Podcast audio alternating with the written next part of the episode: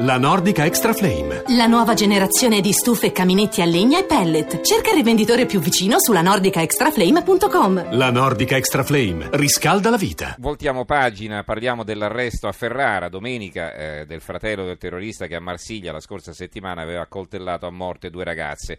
Eh, un terrorista, come vi abbiamo raccontato nei dettagli, che per un lungo periodo aveva vissuto ad Aprilia, in provincia di Latina, la stessa città ve lo abbiamo detto, dove era stato ospitato anche il terrorista della strage ai mercatini di Natale a Berlino.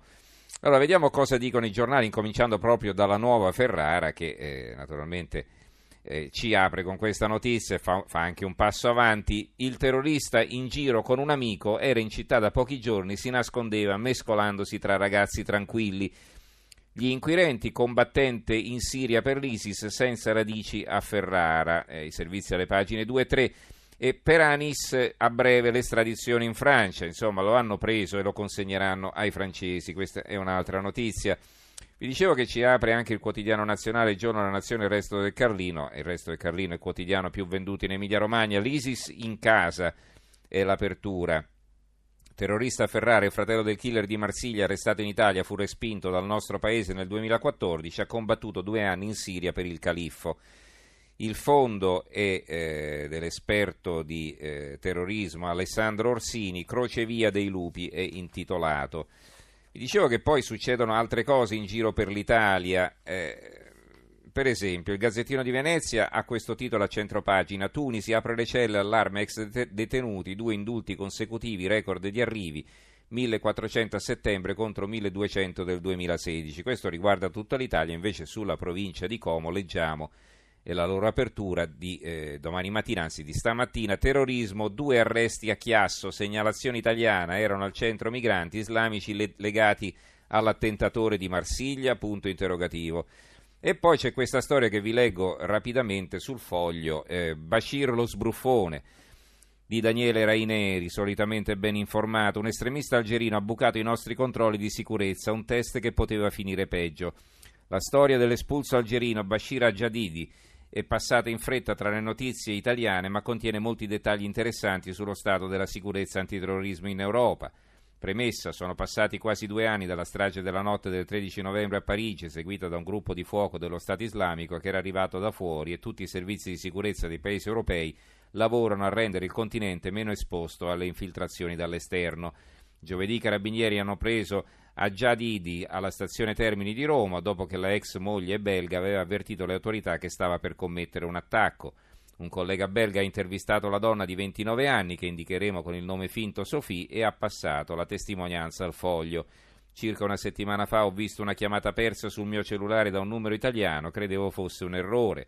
Poi un conoscente mi ha detto che Bashir era arrivato in Italia, allora ho richiamato il numero per chiedere cosa voleva da me.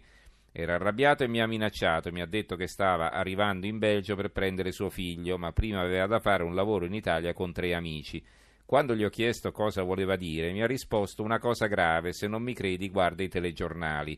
Sofia ha avvisato subito la polizia belga, questo ruolo da informatrice della donna non era una novità. Ha conosciuto l'Algerino in un nightclub sulla costa belga dove lei lavorava, sono stati assieme per tre anni, durante i quali lui è andato in prigione tre volte per reati legati al traffico di droga. Quando si sono separati Sofia ha continuato a visitarlo in carcere una volta al mese assieme al figlio di quattro anni e la polizia ha cominciato a chiedere informazioni sui colloqui perché l'ex partner in cella si era radicalizzato, era diventato un estremista islamico e festeggiava ogni notizia di attentato. Capito come si formano poi i terroristi? Allora, Ricordo i nostri recapiti 800 055 101 il numero verde, 335 699 29 49 il numero per gli sms. In linea con noi c'è Luca Traini, direttore della Nuova Ferrara. Luca, buonasera. Buonasera a lei e ai radioascoltatori. Diamoci pure del tu allora, tra colleghi. Ecco, dicevo prima la preoccupazione è notevole anche perché i casi si moltiplicano. Eh, a, a, Ferrara si era detto in un primo tempo insomma, che ci era capitato per caso, adesso invece sembra che godesse di appoggi anche in città, è così?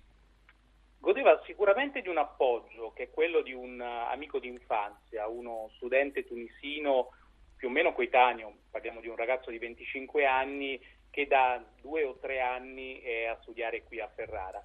Quello che però ci sembra di capire è che non si tratti di un appoggio legato al mondo dell'Islam radicale, ma appunto ad una vecchia amicizia che non ha potuto, non ha voluto dir di no all'amico che ha bussato alla porta. Ci può ricordare come si è svolta l'operazione che ha portato alla cattura? Diciamo che Anis, che è il fratello del killer di Marsiglia, deve essere entrato in Italia passando dalla Liguria 4 o 5 giorni fa. Ha lasciato una serie di tracce elettroniche, si è collegato più volte a Facebook, si è collegato anche da un, da un numero, da una scheda SIM presa probabilmente per l'occorrenza, attivata per la prima volta nei dintorni di Genova ed è una, una, un'utenza che subito è stata attenzionata dai francesi e poi dalla nostra polizia. La nostra polizia ha capito che poteva essere a Ferrara, a Ferrara c'era probabilmente dal giorno 3 di ottobre e l'altra sera, attorno alle 22, questo ragazzo che era con, uh, con lo studente che lo ospitava è stato fermato mentre passeggiava in bicicletta lungo un viale in una zona di, studen- di case da universitari. Mm-hmm.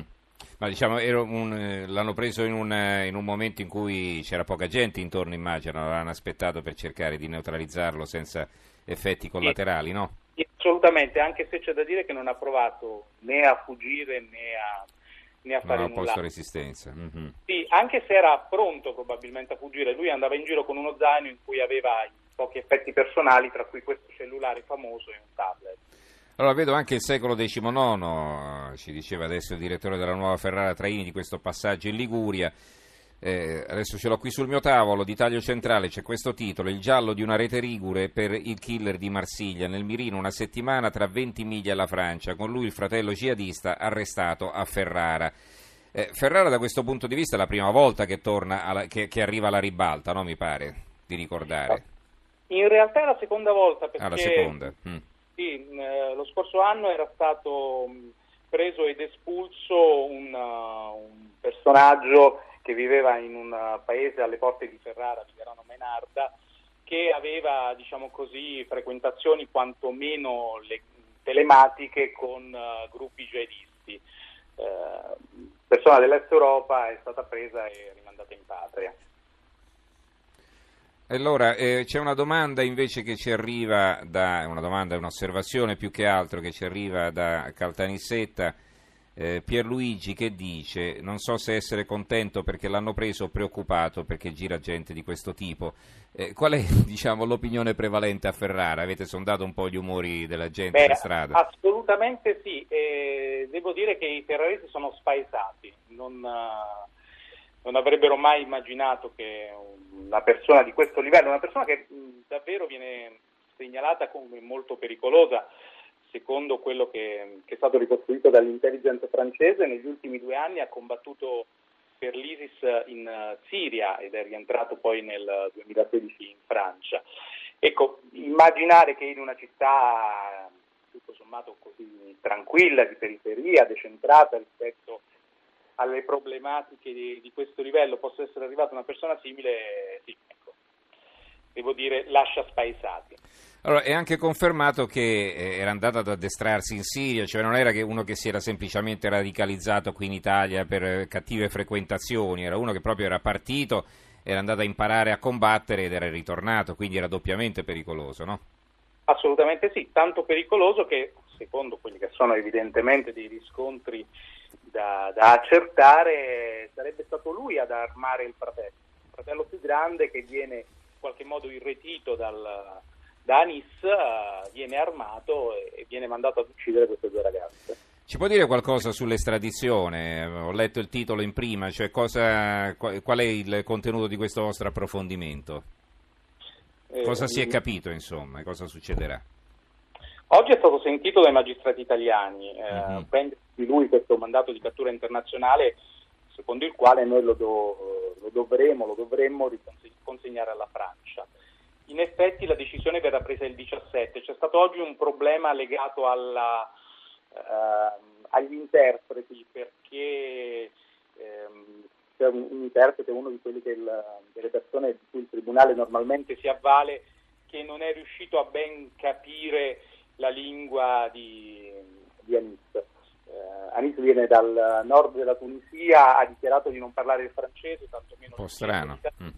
o l'italiano, probabilmente ha giocato su questo, avrebbe detto in un primo tempo di essere favorevole all'estradizione, poi si è rimangiato tutto e, e ne riparliamo il 17 di ottobre, il 17 c'è un altro udienza, dovrebbe essere quella definitiva.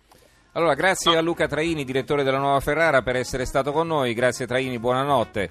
Grazie a voi, buonanotte. Buonanotte al nostro direttore. Allora, eh, ci fermiamo qui, diamo la linea al giornale radio condotto da Monica Giunchiglia. Ci risentiamo subito dopo con la lettura dei titoli sulla politica e poi passeremo all'ultimo approfondimento collegandoci con gli Stati Uniti. A tra poco.